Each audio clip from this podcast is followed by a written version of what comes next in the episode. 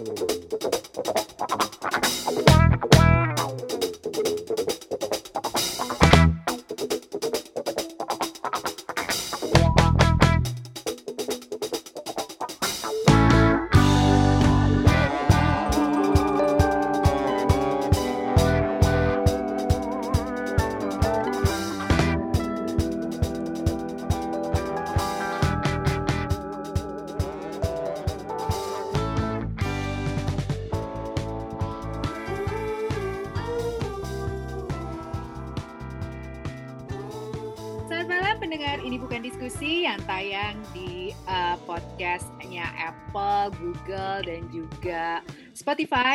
setiap hari Selasa dan Kamis malam. Bulan Juni, uh, temanya adalah Bakti untuk Negeri.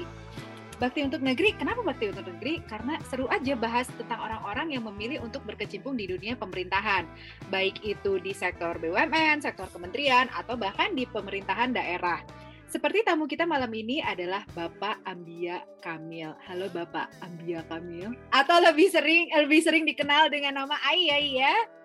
Yes, halo email, apa kabar? Baik, Ai ini adalah seorang perwakilan dari Pemda DKI. C, perwakilan yang dikirim. Berat, berat, berat. Belum sekeren itu podcast gue ya. Ai ini adalah orang yang gue todong sebenarnya. buat jadi tamu kita di eh, bulan Juni ini ya dengan tema Bakti untuk Negeri. Yap. Bener banget, Ai Ai bekerja untuk Pemda eh, DKI. Eh, bener kan? Yi, masih kan Yi? Masih, alhamdulillah Mel, alhamdulillah. Kalau belum gue yang bingung. Ai, apa kabar? Baik, baik Mel, alhamdulillah. Lo gimana kabarnya? Udah lama kita nggak ketemu ya? Iya, kita udah kita terakhir ketemu di Sabuga deh. Kita kan doyan lari jogging kayak 20 kilo gitu ya. Iya, ay, gila hampir tiap pagi dulu ya pas zaman kuliah. 20 km dari rumah maksudnya. Joggingnya sih paling cuma berapa meter ya. Bener. Yi, lo kan Yes, yes, sama gimana, besar di Jakarta ya? Ya. Kenapa lo kuliah di Bandung? Emang nggak ada arsitektur di eh, Wih. Jakarta? Jadi eh, itu pertanyaan bagus tuh, Cie. Ya, gaya lo Ditanya kayak kan moderator. jurusan jurusannya jurusannya kan eh, spesifik ya. Gua kan emang dari dulu eh, hobi gambar dan standar lah ya semua yang hobi anak-anak eh, doyan gambar kayaknya pas tanya pengen jadi apa Eh, arsitek kuliahnya apa arsitektur ya udah nah browsing browsing browsing Hah? waktu itu eh, konon kabarnya sih yang terbaik katanya ada di Bandung gitu Mel. Kata Miria sih sebaik di Asia Tenggara. Wih di masa sih sih pernah nggak tahu dulu gitu ya Benar-benar nggak tahu pada bangga. Alhamdulillah semoga masih ya sekarang ya aduh semoga adik adik mendengarkan pertahankan ya gelar itu Eh, eh, jadi ya sudahlah berjuanglah kita alhamdulillah eh, Allah kasih rezeki dapat gitu startlah akhirnya di situ perjuangan dan eh, perjalanan kita sebagai mahasiswa arsitektur gitu. Dan lulus alhamdulillah pekerjaannya juga masih di bidang arsitektur juga. Hmm, itu lo dulu sempat ikutan UMPTN apa enggak sama sekali sih? Karena udah pengen banget kebelet eh sempat sempat. Jadi memang waktu itu kan eh, gue sempat milih arsitektur ITB gitu kan. Sama eh, waktu itu agak nggak nyambung sempat milih eh, teknik komputer UI sebenarnya Ah, antara antara jadi sebenarnya dulu tuh udah sempat punya visi gitu Mel bahwa wah kayaknya nih 10 20 tahun ke depan IT itu akan booming gitu kan seperti saat ini gitu ah gue pengen ah gitu kuliah IT tapi kayaknya antara nggak nyampe ilmunya atau mungkin rezekinya belum di situ ya sudah ITB-nya nggak lulus gitu kan tapi alhamdulillah uh, unparnya lulus gitu oh, gitu gitu. Kalau enggak lu Wah. sekarang udah jadi ini ya, jadi programmer gitu ya? Iya ya mungkin gue jadi saingannya eh, bapak Mas Menteri kali. Iya lah. Belagu Oh, banget. pikir- Pikir-pikir kamu jadi ahli startup gitu ya pengennya ya. Atau Mas Tesla, Mas Tesla. Wih, di belum ada tuh Tesla Indonesia kayaknya. Terus lu pas eh, tinggal di Jakarta ini sejak lahir lu tinggalnya pernah di daerah mana aja? Atau Ya, di satu tempat terus? Iya, jadi eh, gue KTP memang lahir di Jakarta Dan memang karena almarhum bokap itu PNS eh, standar lah ya kalau PNS kan katanya eh, akan mutasi pindah-pindah. Jadi gue langsung waktu itu TK-nya di Sulawesi, Mel di Palu, Sulawesi Tengah ya. Oh gitu. Lumayan, Bo, lumayan ya kan agak tahu. agak Oke, oke, menyeberang oke. sedikit kita. Iya iya. Nah, jadi masa kecil gue sudah merasakan lah itu bolang gitu kan bersahabat dengan matahari pantai gitu kan alhamdulillah yeah. lah gitu ya banyak pengalaman habis itu SD-nya pindah lagi kita ke Medan. Ya ampun. SD pindah ke Medan ya kan merasakan uh, ini Medan Bung gitu ya kan. Wah, lah gitu. Seperti kasih marga nggak? Hampir sih. Hampir, hampir ya? ya kan? Hampir. terus terus. Nah, sempat hampir bergaul dengan uh, abang-abang angkot. Kalau di sana namanya Sudako ya orang bilangnya ya. Sudako. Oh, gua Sudako. Okay, Ada tuh. Iklan-iklan. Itu singkatan dari merek Su tut dan kok tut gitu ya ada bisa di Google ya boleh di iya, Google. yeah, yeah. terus terus. Jadi kalau lo ke Medan udah ada modal tuh Mel. Eh saya mau naik sudako dong. Nah udah iya benar kasihan banget ya nah. ya mati naik sudako kalau ke Medan.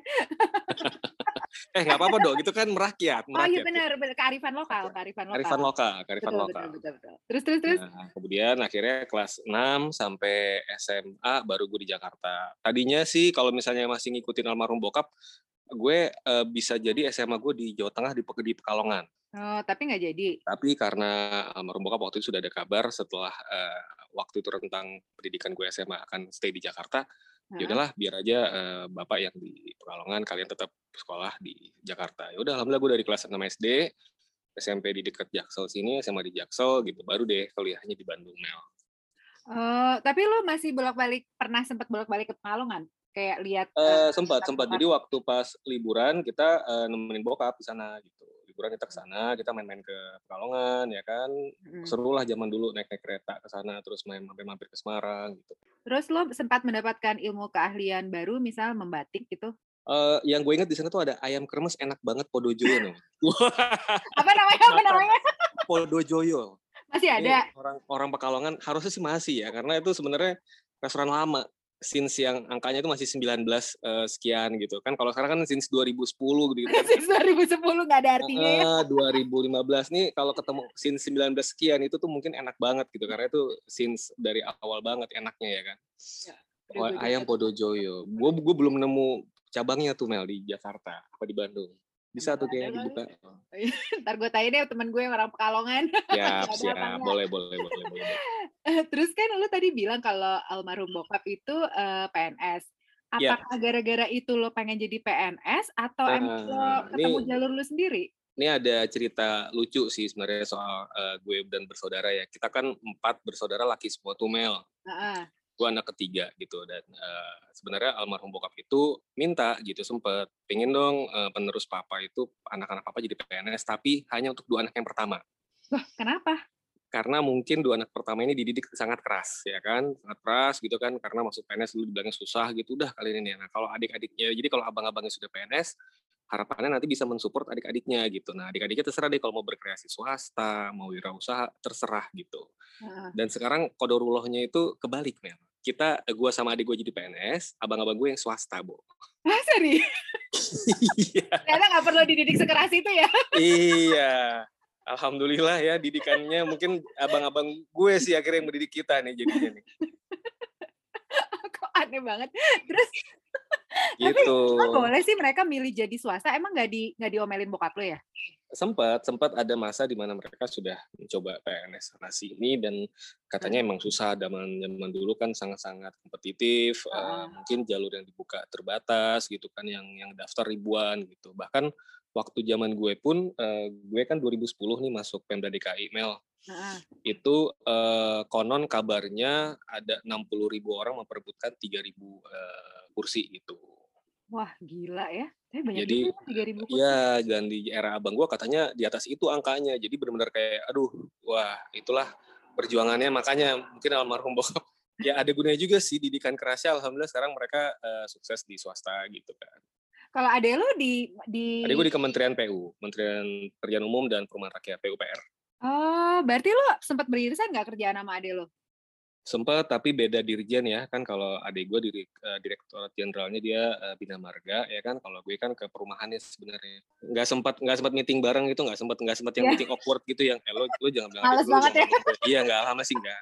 Tapi beberapa kali waktu gue sempat sekolah uh, lagi di Bandung, dia ada acara-acara event di Bandung, hmm. gue yang ngomong, eh lo kalau ada event di Bandung, kan lo nginep di hotel ya. Kabar kabar kabarin ya nanti gue ini perbaikan gizi siap. itu the best itu dan benar akhirnya alhamdulillah gitu kan kan dia dia sendirian ya kan terus Hmm. harapan eh lu gue temenin dia kan lumayan terus kamar berdua iya iya lu sini aja udah sini aja lumayan lah jadi gue sering-sering nanya waktu itu kan kapan lo ada eh, apa namanya eh, rapat lagi di Bandung gitu lumayan kalau beririsan soal itu sih ada tapi tetap Ada. bukan soal Beririsan kerjaan soal- beririsannya Bisa soalnya lain di ya. Bandung. Kenapa lu pilih Pemda DKI di antara semua eh potensi to be honest, to be honest, seba- sebagaimana dulu gue eh, sempat ada dua pilihan eh, kuliahnya mau ke ITB dan Unpar gitu ya. Hah? Dulu gue juga milih kementerian PU. Oh, Sempat di 2009 gue tes kementerian PU, adik gue waktu itu masih menyelesaikan eh, sarjananya, jadi dia nggak ikut. Gue yang eh, masuk ke kementerian tesnya, tapi nggak lolos ya kan. hmm. Nah, akhirnya pas eh, opening berikutnya dia mau ikut Kementerian PU. Ya udah, akhirnya gue bilang ya udahlah kasih kesempatan eh, adik gue. Gue sih waktu itu sebenarnya sempat dua kali ikut Mel. Apa aja tuh? Eh di Kementerian PU juga. 2009 sama 2010 berarti. jadi jadi 2010 itu eh, sebenarnya ikut Kementerian PU kayak cuman ya udahlah nemenin, nemenin adik gue karena gue udah tahu opening Pemda DKI kan Iya. gitu dan sepertinya wah kayaknya nggak lucu nih kalau dua-duanya lulus Kementerian PU nih harus ada salah satu c sombong ya. Jadi dan alhamdulillah nggak tahu ya rezeki gitu ya. Alhamdulillah adik adik gue effortlessly masuk tuh. Waktu itu gue sempat bilang gila, gue 2009 gue mati-matian baca buku gue beli tuh di Gramedia buku Heeh. masuk CPNS tebel-tebel ya kan. Heeh. Sedangkan adik gue baru lulus kayak eh kita ada kerjaan apa ya gitu. Dia sempat sih melalang buana di swasta juga. Habis itu pas lagi ada opening baru dia sama-sama masuk gitu ya. Heeh, tapi ya gitu pas masuk kok kayaknya dia gue liat belajarnya apa emang emang orang pinter kali. Jadi udah lolos lolos aja terus gila lo ya lo enak banget gue gue dulu pakai tahun lalu nggak nggak lolos gitu. Nah mungkin alhamdulillah in returnnya gue dapet yang Pemda DKI gitu. Itu kalau opening Pemda DKI emang harus orang berKTP DKI atau siapa aja boleh apply sih? Boleh siapa aja boleh siapa aja boleh. Ah, terus udah gitu kena kenapa lu pilih Pemda DKI? Sejujurnya eh, gue mau yang satu tempat dengan eh, apa namanya satu tempat dengan KTP gue ya kan jadi nggak jauh-jauh kerja kita. Dan sempat dengar kabar juga sih waktu itu sebenarnya kenapa di kementerian akhirnya agak mundur. Karena kan kalau kementerian itu penempatannya di seantero Nusantara tuh Mel. Jadi Iya. di pelosok Hmm. mana aja. Dan adik gue pun sekarang ditempatin di tempat dulu kita TK di Palu. Ah, Iya, kembali lagi dia bertugas di situ ya kan. Nah, kalau di. DKI Jakarta, DKI Jakarta ya mau penempatan di mana-mana paling mentok di situ gitu. Dan kita satu area juga dengan Kepulauan Seribu ya kan. Iya. Tapi at least masih di daerah DKI Jakarta. Satu itu. Yang kedua sih terus terang nyari eh, eh, Pemda yang bisa menyekolahkan. Dan ini sebenarnya semua Pemda bisa sih. Bisa ngesekolahin gratis lah gitu ya. Lu kalau pindah-pindah divisi Pemda DKI itu berarti pindah-pindahnya tuh Jakarta Selatan ke Jakarta Barat ke Jakarta Yes, Timur yes, gitu. yes. Gue baru dua Ah. tempat doang, Mel. Gue baru bertugas di Jakarta Selatan pertama kali masuk. Hah? gue sempat empat tahun di sana, habis itu gue sekolah tiga tahun, habis itu gue balik lagi eh, di Jakarta Utara sekarang sampai sekarang dari 2017. Eh, kalau rollingnya gitu per berapa tahun nih? Emang selalu setiap empat tahun? Eh, atau beda-beda? Idealnya, idealnya ada sih sebenarnya ini sih unwritten rules ya. Jadi memang eh, unwritten rulesnya itu lima tahun sebenarnya. Tiga sampai lima tahun, tiga sampai lima Oh, tahun tiga sampai lima tahun. eh, pegawai sebaiknya memang di rolling untuk penyegaran, untuk memberikan ide di tempat-tempat yang baru gitu kan. Mm-mm. Tapi ada juga yang yang gue lihat lebih dari itu masih bertahan ada dan ada yang kurang dari tiga tahun dimutasi ada gitu. Memang kadang-kadang tergantung kebutuhan. Gue nggak tahu ya, tapi kalau kementerian di tugas-tugasnya gitu kan kadang suka ada fasilitas rumah dinas. Kalau misalnya di DKI dikasih rumah dinas juga apa enggak sih? Eh, Ada. kecuali lo hanya lurah, tau gue lurah dan camat ya, wali kota gitu. Kalau kalau kita kan remah-remah momogi kita sih enggak sih. Murahan ya. kalau kalau kalau staf-staf gini mah ya ya alhamdulillah masih bisa ada rumah orang tua ya kan atau Iya, enggak mungkin benar. teman-teman lah ada juga yang dari luar kota ngontrak gitu. Iya, gue kemarin kan kepikiran ya. Kalau misalnya orang Iya. itu kan tiap empat tahun pindah kota tuh kalau lo mau naik mau naik promosi ya. Tapi kalau misalnya DKI gimana ya? Maksudnya kan sebenarnya di situ-situ aja. Eh, itu tadi eh, kita kan ada lima wilayah kota administrasi dan satu kabupaten. Rotasinya hanya seputar itu itu itu, itu aja. Oh. Tapi tapi mungkin bisa pindah dinas ya kan, Hmm. Eh, bisa pindah pindah di dinas yang sama tapi beda bidang gitu. Untuk karir path-nya tetap ada. lo sempat kerja di sektor swasta nggak sih sebelum lo memutuskan jadi Pemda Sempat DKI? sempat gue empat tahun sebelum di DKI itu di swasta malah melintang dari mulai uh, apa namanya dari mulai sempat jadi rekanannya offshore di daerah Balikpapan situ offshore oil company terus sempat jadi fast moving consumer goods juga di perusahaan multinasional uh, Perancis sempat juga di interior design alhamdulillah empat tahun iya melanglang buana ya dapat ilmu melanglang ya buana mencari jati diri lah kalau kata diri. zaman wah ini kayaknya belum ada yang menjalankan amanah almarhum bokap nih kayak ini gitu, kan. iya benar mari oh, iya. kita lo orang mengabdi gitu. ya iya benar Terus beda beda ritme kerja di swasta sama pemerintahan apa sih menurut lo? Karena lo udah pernah di dua-duanya kan? Ya, uh, gue gue sebenarnya khawatir kalau lo nanya itu ke gue, lo akan menjawab, lo akan menerima jawaban yang agak anomali sebenarnya. Karena kalau kalau di unit gue kan namanya dinas teknis ya. Hmm. Uh, eh, gue kan di dinas perumahan rakyat kawasan permukiman. Hmm. Uh, itu urusannya teknis banget, keinsinyuran dan uh, urusan teknis dan lain-lain gitu ya. Uh-uh. Itu uh, kita sampai ada jokes di antara kita dengan ritme kerja kita itu namanya bukan pegawai negeri sipil sebenarnya, tapi PNS itu pegawai negeri swasta. Gitu. Gak, bentar, lembur bentar. lembur mulu, Bo. Iya. Gue baru mau mencoba mendefinisikan gaji gaji pegawai negeri tapi ekspektasi yes. pegawai swasta. Yes. Uh, ya, jadi pertama, memang setahun dua tahun di PNS, gue rasakan berkahnya aja berkah ya. Ber berkah waktunya uh, apa kerja di PNS gitu kan. Gue datang pagi pulang jam 3 4 sore gitu kan. Uh. matahari masih menemani lo uh, pulang ke rumah ya kan. Yeah. nah uh, pas tahun ketiga tahun keempat seiring waktu memang beban kerja kita semakin berat dan juga uh, manpower kalau gue lihat di DKI itu memang satu isu yang uh, terbatas gitu ya. Karena kan kita nggak bisa semudah itu eh kekurangan orang nih nambah orang yuk. Tapi kita harus mempertimbangkan juga ada yang masih uh, pensiun apa ada yang mau pensiun ada yang oh. ada yang masih uh, persiapan dia harus berapa tahun lagi. Jadi tidak semudah itu gitu. Akhirnya berimbas ke kita kita uh, harus ada ekstra waktu di luar jam kerja. Seperti itu. Kalau di swasta sih uh, mungkin hampir sama tapi bedanya dia jelas gitu. Dan dia jelas kalau lembur dibilang oke okay, lu nanti ada kompensasi sekian sekian sekian gitu. Dan dan mungkin lebih terapa ya lebih tersistematik lah gitu dan kita sudah tahu polanya itu kalau swasta biasa akhir menjelang akhir tahun ya menjelang akhir tahun. Kalau misalnya dulu gue di fast moving consumer goods mau uh, apa namanya lebaran natal dan akhir tahun itu udah pasti siap-siap lembur nih guys kita dua minggu lagi gitu gitu kan. Nah, tapi udah udah ke pola gitu. Nah kalau di sini gue akuin di DKI itu uh, tapi dibalik itu menurut gue ini seru sih Mel. Uh, dinamikanya beda banget gitu loh. Hmm. gue nggak ngerti tiba-tiba hari ini uh, ada kunjungan dari gubernur misalnya. Hmm. terus dari kunjungan itu ternyata gubernur punya ide gini gini gini gini. Harus dan itu ingin harus langsung dilaksanakan dan juga yeah. ternyata bersambut. Udah gitu ternyata dipresentasikan di forum PBB dan udah gitu uh, minggu depan uh, mau dikunjungin oleh beberapa negara waduh terus gue bilang pak ini kan kayak baru datang di kerjaan. Pak ini kan bapak baru ngomong jam satu. Iya. Makanya temen-temen gue sih banyak yang udah nasihatin ih lo perasaan PNS sih tapi kok lo kayak nggak ada work life balance banget di kerjaan. Lo gue bilang e, coba bapak ibu lihat lagi tadi kan singkatannya PNS itu apa? S itu swasta.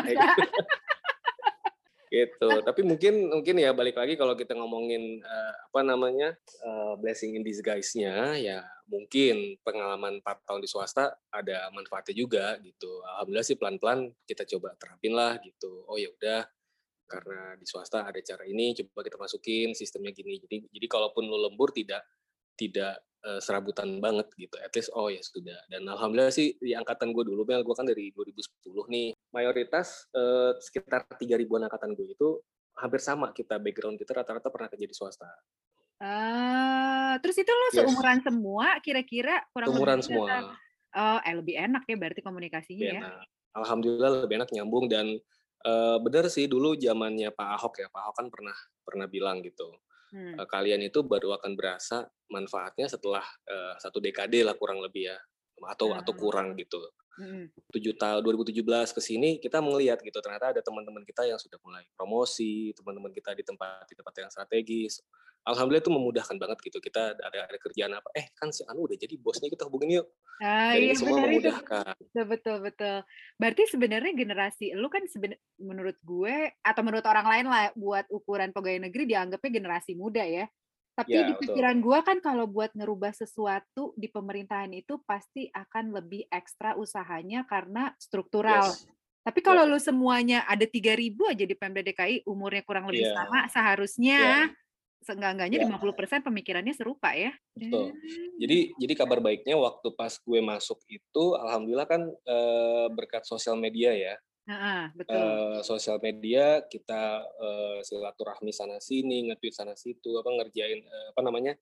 Kita sebenarnya sih nggak ada niatan untuk bikin networking ya. Kita waktu itu just for fun aja. Eh kita lagi ngerjain ini. Eh ternyata ada yang nyamber gitu kan. Eh lo dari DKI terus akhirnya DM DM-an dan akhirnya sekarang kita bikin semacam eh, jejaring gitulah Mel. Ada kayak lintas kementerian, lintas Pemda itu ada gitu. Dan dan ternyata di luar kita pun Hah? ada yang membuat hal, hal serupa juga. Mungkin kalau misalnya bisa search di eh, sosial media, Instagram gitu kan, ada yang namanya eh, aparatur muda, ASN muda, dan itu menurut gue baik banget ya. Kita sih seneng banget gitu. Bahkan gue pun bahkan belum belum kenalan dengan orangnya siapa aja, tapi at least kita ngelihatnya kita udah seneng. Wah gila keren nih ternyata Iya, iya. ya iya. kita tadinya ngerasa cuman di DKI 3000 orang, oh ternyata enggak kok. Masing-masing kementerian tuh ternyata punya Mel. Kita sih nyebutnya semacam apa ya?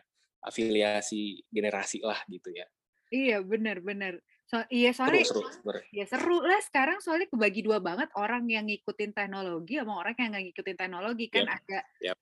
lu berarti di antaranya ya persis ya kalau Angkatan kita ya. 2009, Kita sebenarnya sih kita tuh sebenarnya ada yang bilang kalau secara teori kita masih masuk milenial ya, Cip. Pembenaran. Pembenaran gitu. Walaupun walaupun walaupun mungkin generasi anak-anak kita, anak-anak gue gitu ya, yang sekarang mungkin SD itu mungkin ngeliat kita nih, "Ih, bokap gue kolonial banget sih gitu. Iya benar.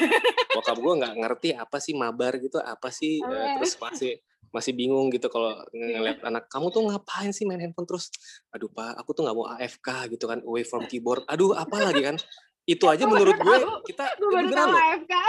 AFK tuh itu Mel ada lagi misalnya kayak main Among Us ayo ayo papa papa jangan sampai jadi impostor. Apa gitu kan? Maksud gue ya Allah kita hanya beda berapa belas tahun gitu sama Eh. anak kita gitu ya Eh, atau berapa puluh tahun sama anak kita itu aja kita harus kayak googling dulu.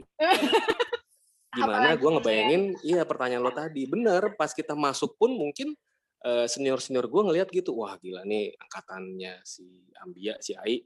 Kayak apa namanya ngomongnya apa sih bahasanya kita nggak ngerti? Ya mungkin ya namanya ritme katanya kan sangat cepat tuh Mel jadi Betul. bisa jadi mungkin 3-4 tahun ke depan yang tadi lo bilang Tesla ternyata di sini udah ada Tesla Tesla Indonesia gitu yang mungkin wah kita bisa lebih banggain gitu kan Kalau yes yes misalnya lo bilang tadi ada 3000 orang, berarti backgroundnya nggak harus arsitek, nggak harus Oh enggak, enggak. dong ya? Itu itu umum, itu benar-benar diverse lah gitu ya. Itu kan 3000 umum. Ada Heeh. juga teman gue yang dari dokter, masuk ke puskesmas, masuk ke RSUD gitu. Ada yang Ah, sosial. iya, iya, ah, iya. pokoknya eh, sesuai dengan penempatan kebutuhan di unit di DKI lah gitu. Ada nggak sih satu jurusan yang memang tidak dibutuhkan di Pemda DKI atau enggak? Semua jurusan pasti akan diberikan kesempatan yang sama. Eh, lebih tepatnya mungkin gini, lebih tepatnya mungkin Pemda DKI tidak membuka peluang kepada eh, setiap jurusan. Mungkin terbatas jurusan yang ini saja. Bukan berarti jurusan yang nggak dibuka tidak dibutuhkan, karena mungkin dia dibutuhkan di tempat yang lain ya kan. Betul, betul, betul. betul. Contoh misalnya eh, ada teman gue sih sastra Inggris ya kan, Heeh. Sastra Inggris. Itu S1-nya dia. Tapi karena S2-nya di ilmu komunikasi, dia bisa masuk ke Dinas Komin- Kominfo. Dinas Ah, Kominfo gitu. Itu Iya, iya. pakai banget. Dia di wah itu asli orangnya canggih dan karena sastra Inggrisnya dia itu dia jadi casisius kan kalau ngomong Inggris kan. iya betul. Ya hampir-hampir kayak lo gitu lah Mel. Gue tiap sisus ngomong bahasa Sunda, tapi ya kasar. Oh gitu ya. Nomor rendah. Ah, sorry, kita kalau anak Jaksel kita literasinya emang agak rendah ya karena literally literally kita sedikit-sedikit eh, half-half English gitu Iya, kan. benar. Ya, you know you know what Jaksel ya. gue gue suka sampai suka pusing tuh nggak kalau gue lagi ke Jaksel terus masuk restoran denger orang ngomong gue udah nggak udah nggak bisa ngikutin Iya Udah ya. pakai singkatan singkatan Itu AFK tapi kadang bahasa bingung Indonesia ya ya ya itu. Mari mari kita salahkan pada bule-bule yang demen banget di Jaksel ya. Karena di sini tuh adem kali kan. Atau yang orang kalau gue sih lebih nyalahin orang tua yang nggak maksa anaknya pakai bahasa Indonesia masa tinggal di Ah, Bintaro iya, iya, anaknya iya. payak bahasa Inggris kan sebel Iya ya ya. gue denger nih ya Benar benar benar benar. Udah gitu Yi lo Yes, bilang yes. kan tadi lo sempat sekolah lagi tuh Ya. sekolah lagi lo jurusan apa S2 berarti Eh, S2 gue in align masih di urban design. Itu nah, itu baru akhirnya gue kesampaian tuh jadi mahasiswa Ganesa. Di, tapi kembali ke Bandung lagi kalau waktu S1-nya gue di Cembluit ya kan ini agak turun di bawah dari dekat-dekat Sabuga lah dekat-dekat tempat kita jogging lah. Ya, ITB aja udah ngomong nggak apa-apa. Ah, oh, boleh ya boleh ya. Boleh gue nggak disponsorin sama universitas oh, enggak. Uh, terbuka misalnya. Malu malu sebenarnya karena kan katanya gini katanya gini kalau uh, uh, ITB itu kalau nyebut S1-nya bangga gitu kan. Karena apa? Masuknya susah. S2 keluarnya gampang. ya. kalau S2 itu masuknya gampang Mel Nah, keluarnya susah. Keluarnya Masya Allah. Aduh ya Allah. Lo boleh tanya deh teman-teman lo yang S2 di ITB ya Allah. Alhamdulillah nih gue keajaiban Tuhan doa ibu lah semua gue bisa lulus kemarin. Terus lo pas S2 urban planning itu berarti masuknya ke urban design, sorry. Urban urban design. Ya, urban design. Itu di bawahnya arsitektur atau Itu di bawahnya arsitektur. Uh, jadi gini, kalau di ITB kan dia SAPPK ya. Sekolah Arsitektur, Perencanaan, uh, Perencanaan Publik, Kebijakan Publik lah gitu. Ah. SAPPK Sekolah Arsitektur dan Perencanaan Kawasan. Hmm. Jadi sebenarnya kalau secara fakultas eh, PWK Perencanaan Wilayah Kota dan Arsitektur itu jadi satu. Hmm. Tapi dalam secara garis keilmuan uh, urban design itu di bawahnya arsitektur, baru urban planning itu di bawahnya planologi. Ada semacam urut. Jadi jadi kalau dalam kita mendesain, kalau kita dalam apa merencanakan, yang masuk itu teman-teman kita planner dulu, Mel. Hmm si planner dia dia merencanakan, dia membuat pola, dia uh, menganalisa, oke okay, sudah dapat nih seperti ini guideline-nya, baru arsitek masuk, baru si urban design masuk, baru merancang masuk gitu. Kadang-kadang memang kalau di di awam sering ketuker ya antara urban planning, urban design dan itu pun gue juga baru tahu kemarin gitu baru pasca sarjana. Oh, ternyata beda gitu kan gitu. Iya, soalnya kan yang gue tahu tuh kalau arsitek mau S3 udah pasti bukan arsitek lagi ya, udah masuknya urban urban urban ya, urban ya, sesuatu. Ya. Kalau nggak salah ya, kalau nggak salah sekarang sudah ada, tapi dia jatuhnya ke ars, uh, ilmu arsitektur murni ya. Jadi uh, temen gue kemarin sempat sempat bilang sih di luar tuh hmm. sains murni arsitektur gitu sudah ada sih yang doktoralnya. Ah, oke. Okay, okay. Menarik sih itu lagi lagi ya, lagi, lagi dikembangin sih. Lo nggak mau S3 lagi? Pengen Mel doain ya. Semoga masih ada semangat dan minat untuk membaca menulis. Men, eh, membaca mungkin gampang ya menulis ini yang repot. Betul betul. Gue yakin ya uh, mungkin uh, teman-teman pendengar ini bukan diskusi setuju ya. Insinyur itu entah kenapa tuh sulit banget menulis ya kan? Eh nggak usah insinyur deh. oh gitu ya? Nggak kayaknya kirain ya, tapi generasi. Gue suka banget menulis lu suka, antara lu suka nulis dan lu bisa nulis tuh beda ternyata. Oh, beda. Begitu oh, beda. lo di pasca sarjana baru kerasa. Ya ya ya, ya betul betul. Aduh, alhamdulillah gue ada gue ada teman berarti ya. Terus sih lo kan ketika lo dinas di Pemda DKI lo pernah dikirim ke Belanda. Waduh gaya banget yes. tuh dulu tuh. Waduh, ai ke Belanda dikirim sama kantor. Iri iri iri gitu. Kok bisa? Kok bisa? Kok bisa? Iya, iya. Salah salah pilih kali itu gitu. Salah pilih kali tuh. Enggak, enggak. Ceritain dong keseruannya kenapa lu ke sana? Uh, kenapa lu yang dipilih? Berapa lama? Yes. dan lain-lain. Jadi waktu itu alhamdulillah banget uh, itu seleksi Mel. Jadi waktu itu kita ada program kerja sama Sister City antara Jakarta sama Rotterdam. Jadi ber, jadi ber, berbanggalah warga Jakarta tuh punya saudara sama orang-orang Rotterdam. Hey, kita yeah. kita sepupuan loh Sister City gitu kan. Uh. Nah, dari sejak zaman Pak Ahok dulu 2005 2015 2016 ke atas itu ada semacam uh, kerjasama kita ada proyek apa istilahnya uh, pekerjaan dengan orang Belanda gitu ya. Hmm. Orang Belanda di sini membuat tanggul dan lain. Nah, Pak Ahok minta in exchange-nya tolong ada semacam uh, knowledge sharing, exchange uh, exchange uh, budaya dan juga pendidikan. Ya sudah akhirnya dibuatlah program itu di Pemda DKI namanya DUTEP, Dutch Exposure Training, Dutch uh, Training Exposure gitu ya. Nah program itu setiap tahun memilih uh, ada seleksi dari beberapa orang yang mendaftar hanya dipilih sekitar 5 sampai 10 orang untuk uh, magang di tiga tempat di uh, kota Belanda, di kota Ada. Rotterdam di Belanda. Oh, Oke, okay. terus terus. Nah di situ, alhamdulillah gue waktu gue 2017 sebenarnya udah kepengen ikut, tapi nggak nggak sempet ikut. Nah 2018 gue nggak lolos, 2019 gue lolos. Jadi hmm. berjenjang juga tuh bertahap juga gitu. Alhamdulillah ikut seleksinya lolos di 2019 berangkat dan setelah dia ngelihat proposal kita, dia melihat uh, rencana kerja kita, nah akhirnya di situ tuh ada tiga tempat Mel, ada Pemkot Kota Rotterdam, namanya Hemente Rotterdam. Uh-huh. Terus ada lagi namanya Delft Waterland atau Dewan Air di daerah Delft gitu kan. Uh-huh. Uh, satu lagi uh, kontraktor namanya Van Oort. Nah, gue karena waktu itu proyeknya di pesisir di Jakarta Utara, ditempatin magang di uh, kantornya Van Oort. Gitu. Uh. Nah, kita selama dua bulan di sana. Uh-huh. Uh, waktu itu bersepuluh ya teman-teman gue juga dari multi SKPD gitu ya, dari multi unit-unit satuan kerja perangkat daerah Yeah.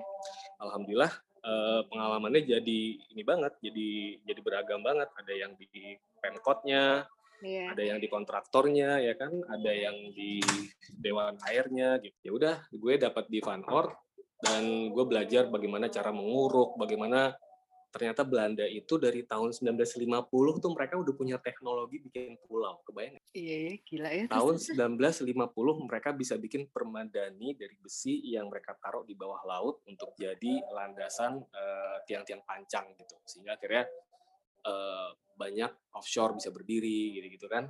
Itu tuh itu tuh itu tuh mereka ngasih lihat ke kita teknologinya tuh pakai uh, tayangan hitam putih Mel. Kebayang nggak? Jadi jadi tahun 50. Jadi jadi dokumenternya itu masih hitam putih terus mereka kayak e, ini teknologi apa ini kok ada raksasa begini ini film ini film bukan sih enggak. No no no no kita dari tahun 1940-an kita sudah menemukan teknologi ini.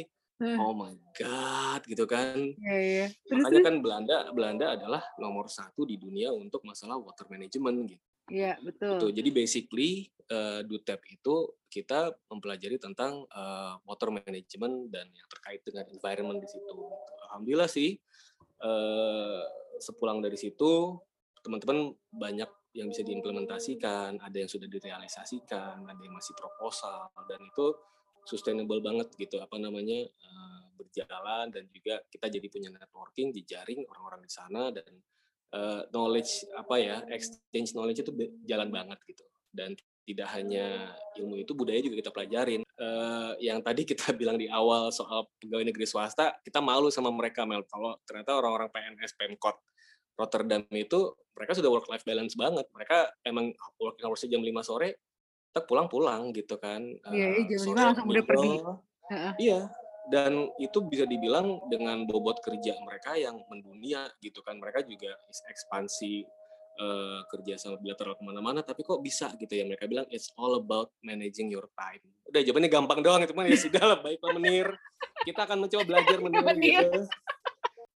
Tapi mungkin nggak tahu ya menurut gue karena yang di manage lebih sedikit secara area dan populasi mungkin lebih cepet kali ngambil keputusan ya dibanding dengan Betul. kalau misalnya lo di Pemda DKI kali ya karena kan lo mau nggak mau lo struktural ada yes. satu yes. prosedur yang lo harus ikutin lo punya ide brilian tapi kalau di atas lo ngerasa ini belum tentu cocok untuk dilakukan sekarang susah juga ya bener bener bener banget nah, terus ini teman-teman lo yang lima sampai eh, sepuluh orang yang berangkat bareng lo ya sepuluh orang sepuluh ya. orang berangkat bareng lo pas pulang kayak aduh harus ngapain nih? Aduh, pengen benerin tapi mulai dari mana? Kayak gitu gitu nggak? iyalah, iyalah. Apa namanya uh, uh, perasaan itu pasti ada perasaan yang kayak kita udah ketinggalan jauh banget, tapi apa namanya bingung harus mulai dari mana. Tapi ya untungnya kan uh, kita di sini juga nggak nggak sendiri gitu kan. Alhamdulillah kita punya alumni, kita punya uh, apa namanya bos-bos, pimpinan-pimpinan yang juga mereka pun dulu sempat punya program yang serupa. Jadi ini sebenarnya kayak uh, feeling apa ya, uh, feeling the gap yang oh sebenarnya kita butuh banyak orang seperti ini dan gue juga waktu itu ngasih masukan ke teman-teman kita di Pemda pusat apa di uh, provinsi ya. Ini kan diselenggarakan prakarsa salah satunya dari Bapeda, Badan Perencanaan Pembangunan Daerah. Sebenarnya acara kayak gini ini harusnya dibuka seluas-luasnya gitu. Jadi iya, maksudnya iya, betul, betul, uh, betul. waktu itu kan mungkin seleksi dan memang ini kaitannya balik lagi ke budget gitu kan. Oh iya kan 10 orang diberangkatin dua bulan pula tuh PP iya. gratis full kan tidak tidak semudah itu juga. Ya memang sih tapi memang ya mungkin semoga teman-teman di sana pun lagi lagi berupaya me, apa ya merangkul. merangkul menduplikat kegiatan ini bisa lebih banyak gitu kan. Memang manfaatnya banyak banget sih gue lihat Mel ini si Dutat ini masih berlangsung sampai sekarang tiap tahun? Uh, terakhir ada di 2020, tapi uh, sayang sekali teman-teman kita yang angkatan 2020 kemarin uh, due to the pandemic ya mereka oh. baru berangkat sekitar tiga minggu apa empat minggu gitu ya kurang lebih ya kalau nggak salah ya. Terus Ya, mereka harus mereka harus mereka, mereka harus balik gitu. Saya banget sih, gue juga sedih banget gitu karena kita Iya. pengen ngeliat kan setiap tahun tuh selalu aja jadi ada presentasinya kan eh, jadi kayak akumulatif ya. Mm-mm. Eh, setiap tahun ada 10 orang baru, 10 orang baru pasti kan dikumpulin dan itu menjadi eventnya Pak Gubernur biasanya kan. Mm-mm. Seru tuh itu itu kayak exchange ideas dan gue perhatiin dari tahun 2015 itu nggak ada yang sama gitu kayak wah gila nih idenya keren-keren banget gitu kan gue lihat Iya betul. karena eh, kepala orang kan beda-beda gitu Iya. permasalahan mereka beda-beda terus tantangan mereka wah seru lah dan ya sedihnya karena pandemik ya sudah akhirnya di- dialihkan menjadi online gitu tapi alhamdulillah Ah. teman-teman sudah sempat ke sana sih yang 2020 kemarin Iya, mudah-mudahan tahun depan udah bisa berangkat lagi deh. amin amin, amin. Iya bener sih ya. Duh kalau misalnya bisa berangkatin 100 orang, seru banget itu. Lebih Iya. nyata kali ya perubahannya. Aduh, Ai, terakhir. yes yes gimana gimana Menurut Ai nih, tantangan menjadi bagian dari Pemda di ibu kota Indonesia dibanding sama Pemda di provinsi-provinsi lain apaan sih? Ekspektasi lebih tinggi kan kayaknya, karena lo kayak jadi sorotan gitu menurut gue ya. Iya Menurut iya lo gimana? Waduh, ini ini terakhir tapi pertanyaannya menohok banget nih ya. Jadi jadi eh, betul terlepas dari isu bahwa Jakarta akan eh, apa namanya berpindah, kita kan sedang berproses ya IKN ibu kota negara akan pindah ke eh, Kalimantan gitu ya. Terlepas dari itu banyak banget harapan yang ditaruh di Jakarta gitu. Selain dari ibu kotanya, ternyata juga di sini banyak hajat orang hidup banyak lah gitu. ya. Kalau kalau gue seneng seneng pakai istilah eh, Pak Gubernur yang dulu tuh Pak Fauzi Bowo Jakarta tuh melting pot gitu kan Mel. Betul. Eh, beragamnya Indonesia ada di Jakarta, hampir semua suku ada di sini, semua agama ada di sini dan juga akhirnya semua harapan ada di sini gitu. Nah, itu yang akhirnya membuat kita harus apa ya kalau gue lihat tuh berbesar hati menghadapi dinamika yang ada. Gitu. Makanya kan sekarang kalau kita lihat nih Pak Gubernur yang sekarang Pak Anies sedang eh, mengkampanyekan namanya tuh City 4.0. Pernah dengar nggak Mel? Nggak pernah apaan itu? model kota 4.0 itu di mana warga itu sebagai co-creator dan pemerintah itu sebagai kolaborator. Jadi istilahnya kita kolaborasi lah dan awalnya pas gue denger kayak ini kayak jargon-jargon teori doang nih, tapi alhamdulillah semakin ke sini gue lihat bener ya ternyata DKI itu eh, kita punya apa ya istilahnya emas berlian tuh ternyata humannya gitu loh. Warga-warga DKI itu keren-keren kalau menurut gua dan sayang banget kalau mereka itu nggak kita gerangkul, kita gaya untuk kolaborasi. Jadi mungkin kalau tadi pertanyaan tantangan terbesarnya apa ya itu gimana caranya kita ada sekitar hampir 10 juta warga DKI ya. Mm-mm. Tiap-tiap kepala itu punya potensi untuk bikin Jakarta mungkin bisa lebih keren dari New York atau Sydney atau Amsterdam mungkin ya. Gitu kan. Tapi ya itu eh, gimana caranya Pemda bisa menselaraskan semuanya itu gitu. Karena kan kita juga tahu kita punya aturan Iya. mereka juga eh, eh, punya masing-masing interest gitu. Jadi memang kalau gue bilang ke teman-teman kita yang baru masuk nih Mel kita kan CPNS DKI udah mulai menerima lagi since 2019 nih. Ah, 2019 2020 2021 gue bilang ke teman-teman gue yang apa eh, penerus kita lah gitu ya kalian di sini jangan cuma kerja-kerja doang tapi yang tadi kreasi apa namanya berkolaborasi co-creator kolaborator itu dipegang banget gitu. Karena untuk menjadi PNS DKI eh, kita harus punya istilahnya nggak hanya di bidang kita doang tapi eh, bidang-bidang lain kita juga harus kuasain tanpa kita mengesampingkan apa yang menjadi utamanya kita. Mungkin gitu kali ini. Berarti lo udah kayak bos lo dong ya, expecting anak-anak lo jadi PNS alias pegawai negeri swasta. sebenarnya sebenarnya itu gue menginsepsi mereka untuk ya nanti kalian kalau misalnya kita ajak lembur jangan komplain ya Ingat kita harus punya value added. Gue kan udah bilang dari awal gitu Iya. kial kali ya. aduh aduh ini kayaknya yang dengerin langsung pada ah I knew it kita dijebak. Ya tenang tenang tenang. Tidak tidak tidak. Kita justru berharap kalau kita semua bisa kerja bareng nggak ada lagi deh perbuatan berlembur ya kan? Kita bisa kayak orang-orang Belanda itu kita work life balance ya kan? Jangan lupa ya teman-teman yang mau masuk PNS eh, apa CPNS PMD DKI setelah 7 sampai 10 tahun loh kamu bakalan merasakan buah dari semua ini. gitu ya ya ya ya ya I see, I see, I see. ya ampun Ai, nggak kerasa waktunya udah habis. Makasih banget. Wah, kan baru 10 menit nih kita ngobrol Aduh, gaya lu dasar. aduh seru loh ini aduh ini Iya, seru, gue berasa gue berasa ini bukan diskusi banget bukan, emang bukan diskusi. bukan Dengerin lu ngomong. Aduh seru banget informasinya banyak rich banget menurut gue ini ya. Alhamdulillah, alhamdulillah. Seneng, seneng gue seneng. Uh, jangan lupa juga guys buat tetap uh, ingat-ingat ya kalau ternyata Jakarta itu sister city sama Rotterdam loh nggak nggak tanggung yes. Banyak, banyak. Bukan hanya itu. Kalau bagi sedikit nih nambah ini. Kalau nah. yang senang dengan drama-drama drakor-drakor kita juga sister city sama Soul. Oh gitu. Sama opa-opa ya kan. Gue gue gue bingung kalau gue waktu itu gue sempet uh, ada juga tugas ke Korsel ke Seoul, gue dipanggil Ahyusi, Ajusi, Ajusi apa itu artinya? Gue gue gak ngerti deh. Ajusi. Uh, Nanti deh gue artinya? Enggak, Ajusi. Nggak tahu, gue gak ngikutin Korea. Pusing gue iya. nonton Korea, Ajusi, aduh, apa itu? Opa-opa, aduh. Gue taunya opa-oma doang. Opa-oma doang, ya sama. Itu pun gue gak manggil nenek gue opa-oma. ya, ya, ya, ya. Terima kasih banget Ai atas waktunya. Sama-sama uh, Mel, makasih banget udah ngundang. Iya, semoga Ai sehat-sehat terus bisa membawa amin, amin, perubahan amin, yang ya. uh, dan energi positif untuk Jakarta. Yeah. Amin ya Allah. Yeah, yeah, yeah.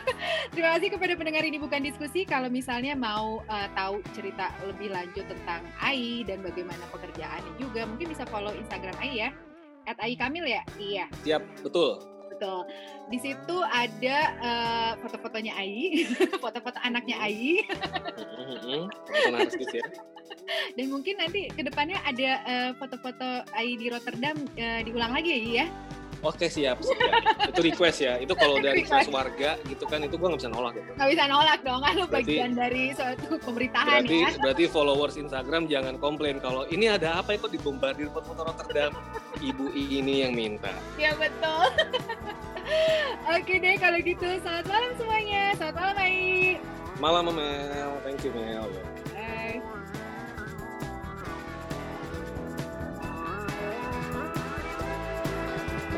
Bye.